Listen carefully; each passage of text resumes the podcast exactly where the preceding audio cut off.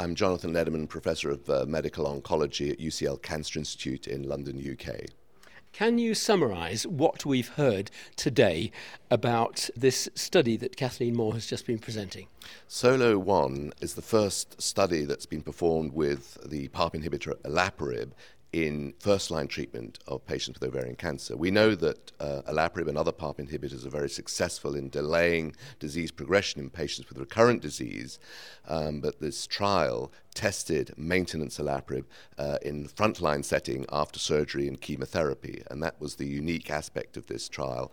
It was done in patients with a BRCA mutation. Those are the patients who are likely to derive the greatest benefit could you tell me a little bit about the study? Because it was quite long, it took a long time, but the results are quite clear, aren't they? So the study randomized patients to either olaparib maintenance therapy or placebo following the end of chemotherapy, and the primary endpoint was the measurement of progression-free survival. Now, patients with a BRCA mutation tend to have a better uh, outcome than other patients, and so it took a while for the progression events to come through.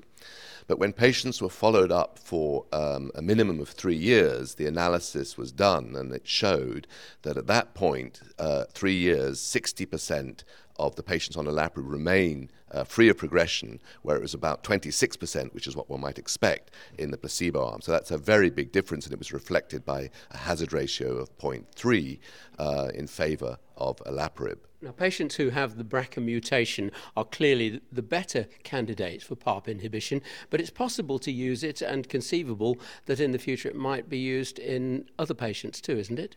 I hope that uh, we'll be able to extend this type of treatment to patients without a BRCA mutation. Certainly, in the recurrent disease setting, it's been quite clear that PARP inhibitors are effective in patients who don't have a BRCA mutation. The magnitude of benefit is less, and there are now trials going on in the first line setting examining PARP inhibitor maintenance therapy uh, in the non BRCA population. So we'll have to wait for the results of these trials before we can be sure that this is a treatment that's applicable to a broader group of patients. Now, in view of the findings from this phase three Solo 1 trial, what would you say uh, are the changes that might take place in therapy or, or, that you might encourage busy cancer doctors to consider?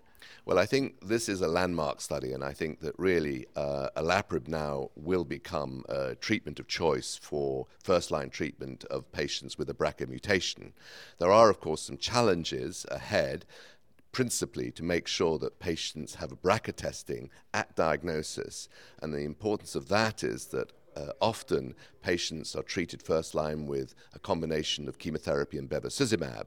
And if a patient has a BRCA mutation, then it's likely that the clinician will advise the patient not to have bevacizumab, but to have uh, olaparib at the end of chemotherapy. And in order to make that decision, the physician will need to know the results of the BRCA test before the patient starts chemotherapy.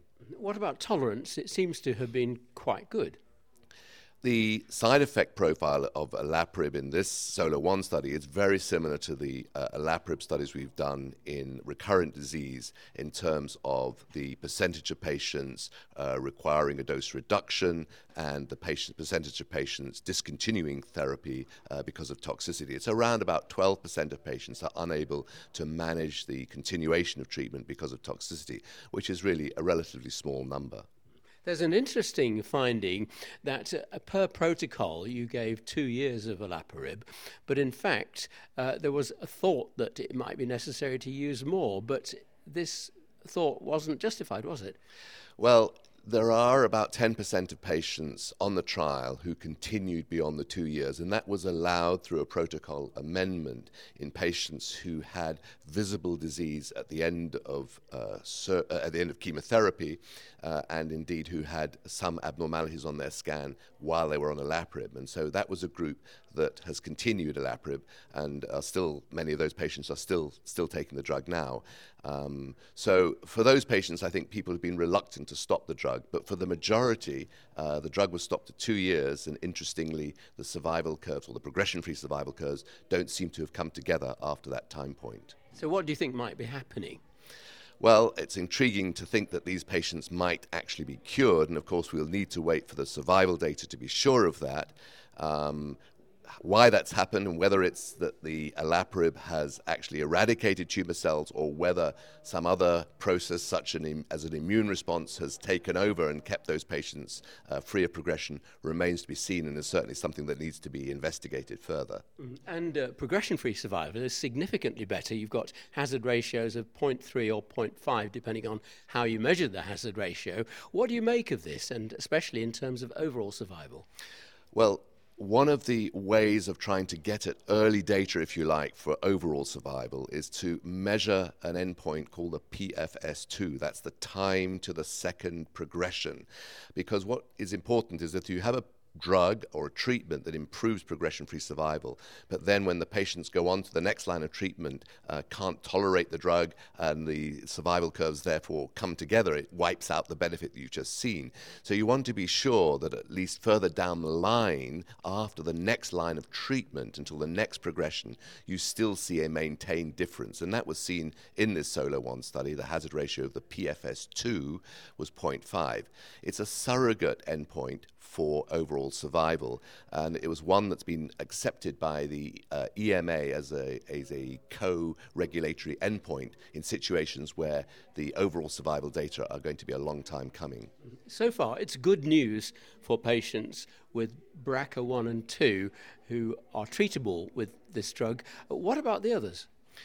Well, we haven't really seen any uh, significant improvement in the first line uh, treatment of ovarian cancer for almost two decades. So, for this group of patients, it's a big step forward. What we now need to focus on are the non BRCA patients and the results of trials with PARP inhibitors and indeed with the immunotherapy drugs, but specifically here with the PARP inhibitors in the non BRCA group have been done, they haven't yet been analysed, and we eagerly await those results. So, could you sum up the clinical implications of this new study? Well, I think what's clear now is that certainly for patients with a BRCA mutation, uh, olaparib maintenance in, in the first line setting is becoming or will become a standard, a, a new standard of care for patients with recurrent with, with first line treatment of ovarian cancer. Uh, and we're just going to have to wait for uh, further data, further trials to know whether that uh, is applicable to a wider group of patients. And what's the brief take home message for cancer doctors? I think it's very important that we test patients for a BRCA mutation at diagnosis so that we can make sure that we can identify those patients who are suitable for a olaparib and then, of course, be able to access the drug uh, in our individual countries so that patients can then receive it at the end of surgery and chemotherapy.